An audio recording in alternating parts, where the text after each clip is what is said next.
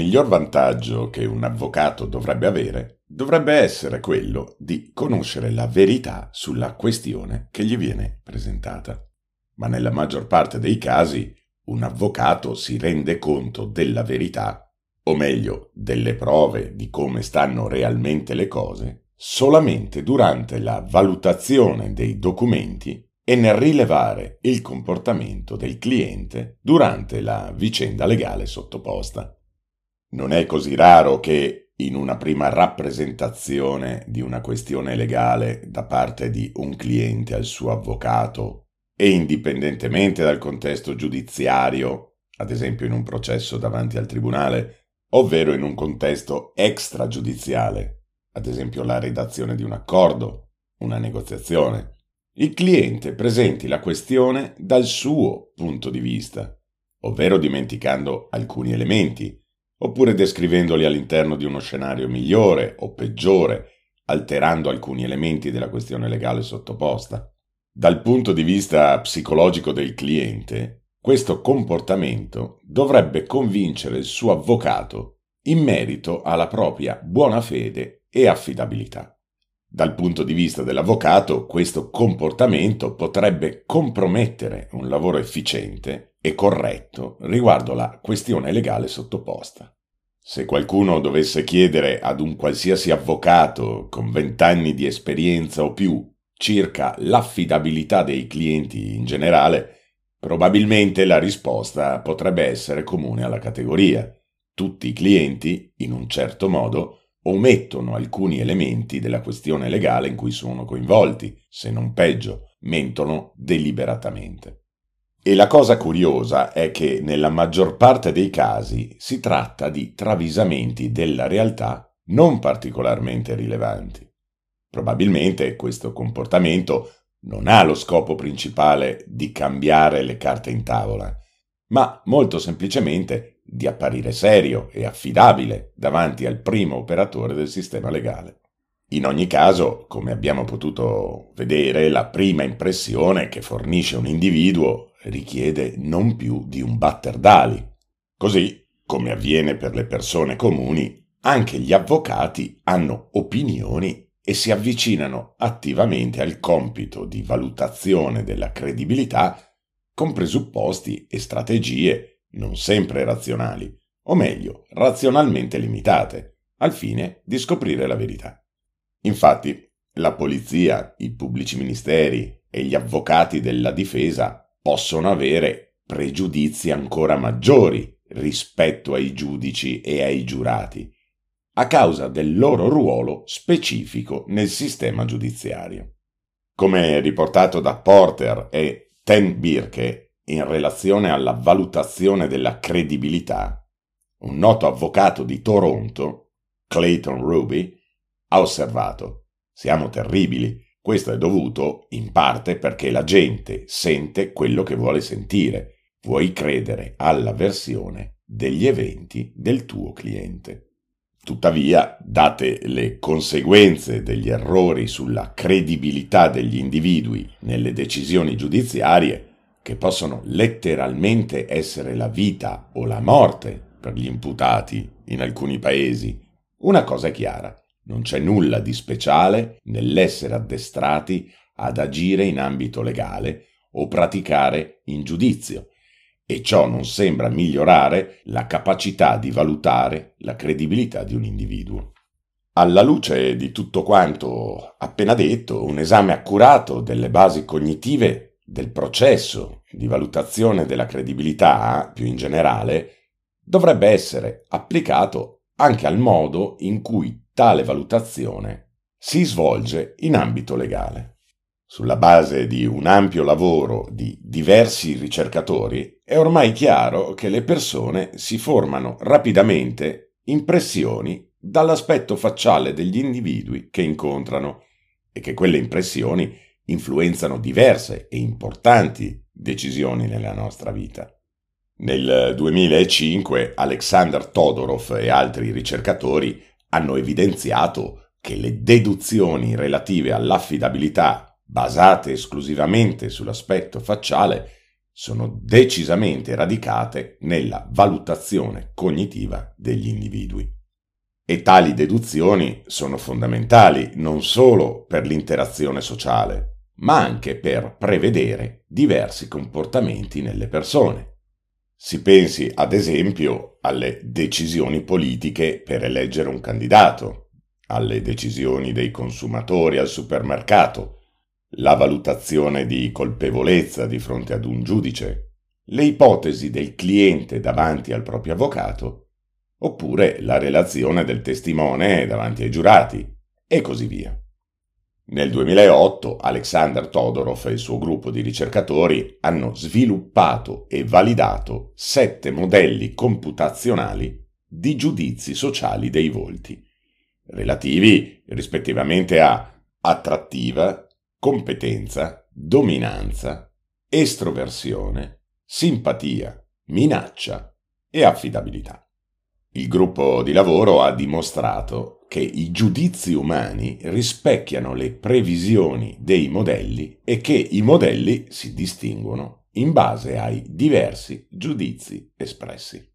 L'aspetto forse più importante per la ricerca accademica e per l'analisi sul campo è che questi stimoli sono stati scientificamente validati e che da questi sono state prodotte sette banche dati contenenti 25 identità manipolate per ciascuna dimensione analizzata, fornendo ben 175 stimoli in ogni database. Sono state quindi identificate caratteristiche specifiche per ogni dimensione e di conseguenza sono state generate delle facce che variano solamente in base a queste caratteristiche. I modelli si basano sui giudizi di volti generati casualmente in uno spazio visivo multidimensionale e statico. In particolare, gli autori hanno sviluppato un modello specifico per l'affidabilità e i giudizi derivano da tratti facciali che assomigliano a espressioni emotive che segnalano felicità e rabbia. Grazie al modello computazionale sviluppato da Todorov, sono stati presentati diversi studi in relazione alla valutazione dell'affidabilità. In particolare, come nello studio di Falvello, Winson Ferrari e lo stesso Todorov del 2015, l'importanza dei giudizi sull'affidabilità converge con il lavoro che dimostra che le deduzioni di carattere morale dominano la valutazione della persona. Inoltre, le deduzioni sulle persone sono automaticamente evocate dalla valutazione di un atto comportamentale e le deduzioni derivate sono collegate al volto della persona. Così non solo il volto è importante per formare una valutazione affidabile, ma anche l'associazione con un comportamento affidabile. Lo studio di Falvello mostra dunque che i partecipanti sono stati in grado di formare e recuperare associazioni di affidabilità sui volti dopo aver appreso un singolo atto comportamentale, anche quando hanno visto 500 coppie faccia comportamento. Nel 2017, nel Dipartimento di Applied Experimental Psychological Sciences dell'Università Milano Bicocca, ho avuto l'opportunità di sviluppare uno studio esplorativo mirante a valutare l'interazione tra affidabilità, aspetto fisico e comportamento. L'indagine si è articolata attraverso tre distinti esperimenti con l'obiettivo di discernere se avvocati e individui senza formazione legale manifestassero divergenze nella valutazione di stimoli facciali comuni. Nel primo esperimento, denominato Face Trust, lo studio si è concentrato sull'analisi delle percezioni di affidabilità dei volti basandosi sul modello computazionale convalidato da Todorov nel 2008, utilizzando un campione di 40 soggetti, di cui 20 avvocati e 20 non avvocati, tutti comunque laureati in diverse discipline, si è indagato se la professione influenzasse la prima impressione di affidabilità derivante dall'aspetto facciale. Le ipotesi iniziali prevedevano che i non avvocati mostrassero una tendenza a interpretare i volti con valutazioni più estreme, siano esse positive o negative, mentre gli avvocati dovessero tendere a valutazioni più neutre. Nel secondo esperimento, denominato Face Behavior, si è esplorato come le descrizioni comportamentali, positive o negative, influenzassero la percezione di affidabilità di volti già classificati come affidabili, neutri o inaffidabili. E anche qui si è ipotizzato che i non avvocati fossero più inclini a lasciarsi influenzare dalle descrizioni comportamentali rispetto agli avvocati.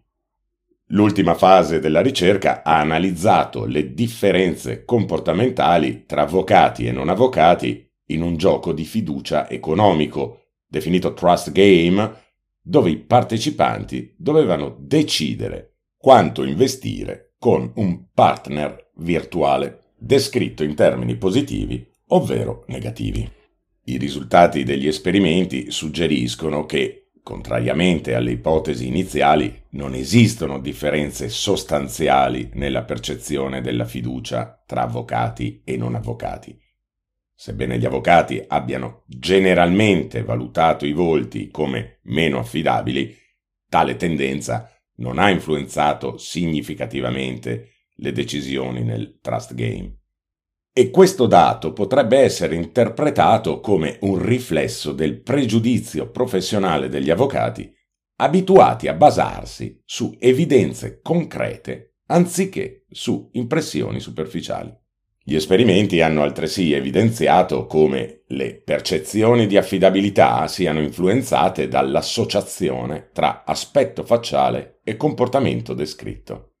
Tuttavia, è interessante notare che, nonostante queste differenze sottili, la professione legale non sembra determinare variazioni significative nella valutazione dell'affidabilità, suggerendo una possibile universalità dei meccanismi di giudizio sociale.